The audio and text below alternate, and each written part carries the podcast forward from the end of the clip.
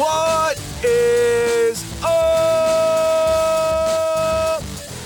Pew Studies? Happy Friday, everyone.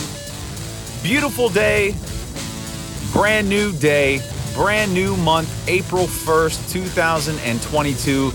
No, you're not going to get any April Fool's nonsense from me. Welcome to episode number 274 of the study session. I am your grateful and appreciative host here, Jeremy Ritz. Excited that you're joining me here. We are in draft month. Lot to talk about today. I'm going to get into defensive lineman versus quarterback in the first round.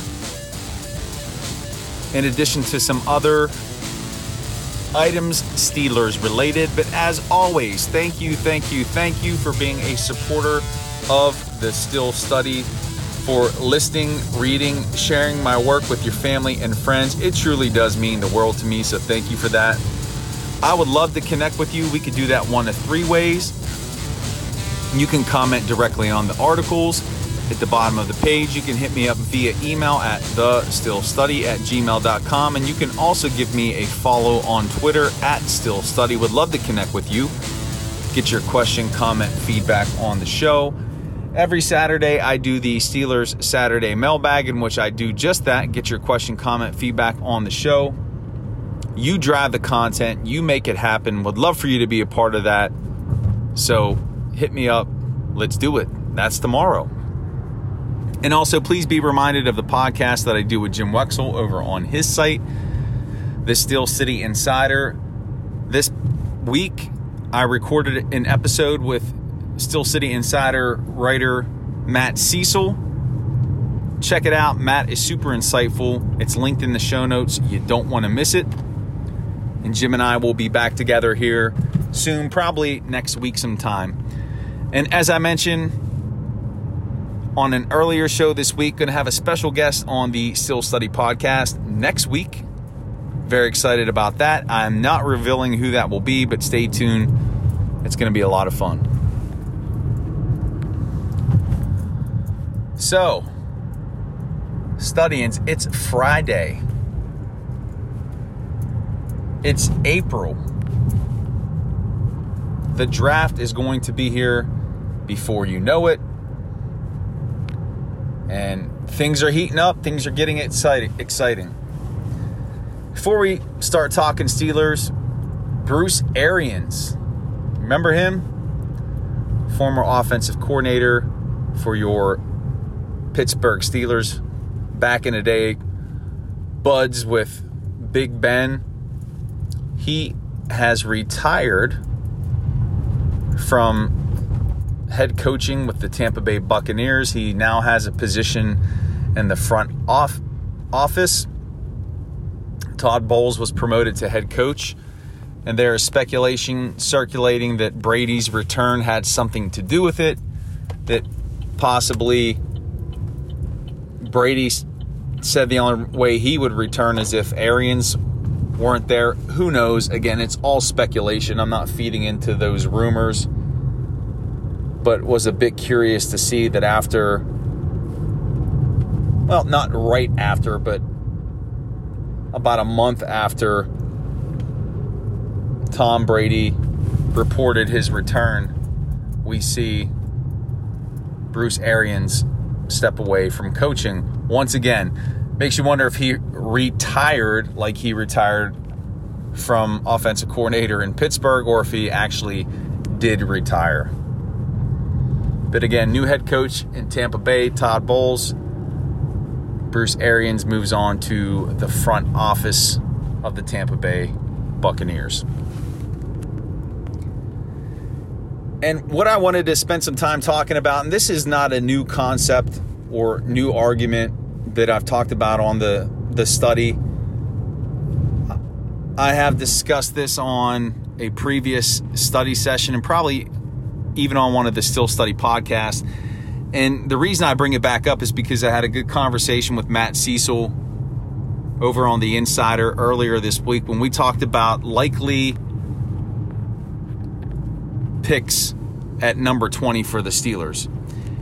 He had a great argument about the Steelers turning this defense into a juggernaut, and that one step they can take to make this front seven even better is to draft a defensive lineman, one of the kids out of Georgia, preferably a player who could play that nose spot. And it makes a ton of sense. I get it. You had a very porous running defense last year, hemorrhaged a significant number of yards. Having someone to bolster the interior of that defense could free the inside backers up to shut down the run. I get it, it makes sense. For me, though, you have to keep in mind how much a player is on the field and how much they contribute per game. If you look at a defensive lineman, especially a nose tackle in this Steelers defense, in the base defense, they're not on the field a great deal of time. How many times, and I'm not sure what the average breakdown is, I'm sure we can find that statistic, but what's the percentage of time that the Steelers are actually in a base defense when they are using a nose tackle? When where they would use a big bodied, massive player in the middle of a defense. It's got to be less than 60%, if not less than 50%.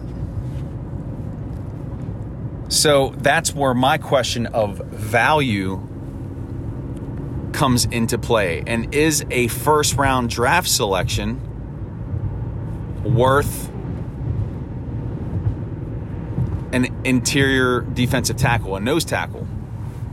Now, some of these players that potentially could be available or versatile, especially if we're talking about the Georgia prospects. But you can find a massive space eater at nose tackle later in this draft. You don't necessarily have to burn that number 20 pick on such a prospect.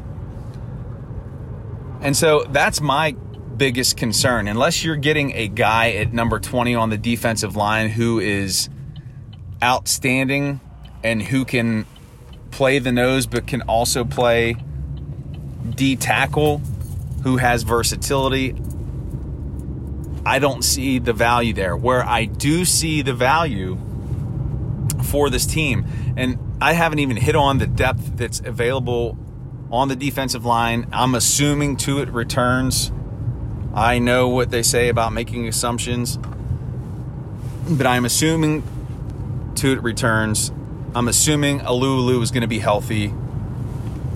I'm assuming Montravius Adams is going to be better in his second year, having a full year within the system. I'm assuming Loudermilk is going to be better. So there's a lot of assumptions, but I want to see those things play out. I'm not pulling the trigger on a, a defensive lineman. Plus, how how often does it occur where a D lineman contributes effectively in year one? What makes more sense to me is drafting a quarterback. And hear me out. You're not drafting a quarterback to come in and play right away, first year. So whether it's Willis, Pickett, Ridder, Corral, Howell, the ideal scenario for them will be to come in and sit Mitch Trubisky or Rudolph gets their opportunity. The rookie gets a chance to learn, to grow, to develop. But think of this just in terms of the percentage of time that a player touches the football or has control over the outcome of a play, compare the value of an quarterback to that of a nose tackle, a defensive lineman. There's no comparison because it's 100% of the time on the offensive side of the football.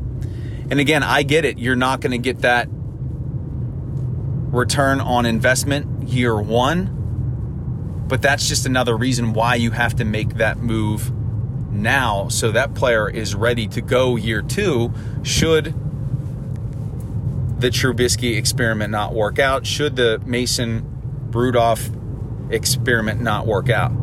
but only if the Steelers believe there is a guy in this top five who can be their franchise quarterback for the next 10, 12 plus years. And as I have said all along, that guy is out there. They believe, and probably a few of these guys, they've done their homework, they've done their due diligence, and I'm sure they're not done with that. You're probably going to see all five of them have scheduled visits to Pittsburgh. But again, in terms of value, the greater value to me is at the quarterback position, even though it may not pay dividends right away in year one.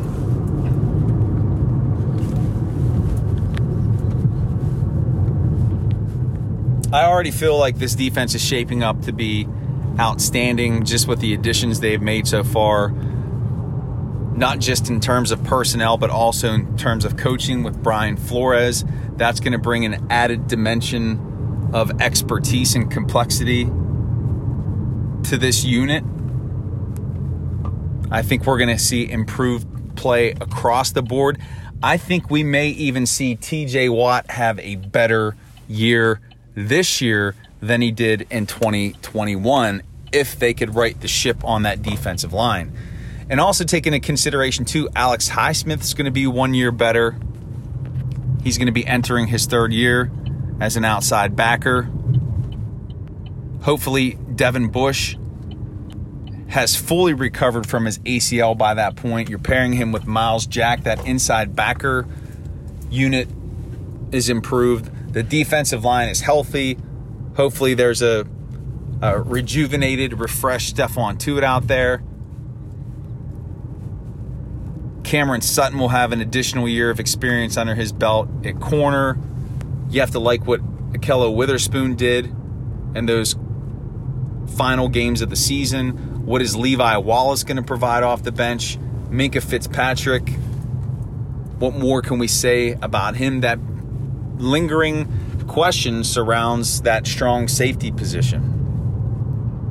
And we know it's just a rumor. There's nothing to confirm that an offer has been made. We know the contact has occurred between Tyrann Mathieu and Mike Tomlin, but we don't know what is going to happen at the strong safety position yet. But anyway, it never gets old. Steelers football never gets old. It's fun, it's exciting, and it's only going to heat up even more as we move closer to round one of the 2022 NFL Draft.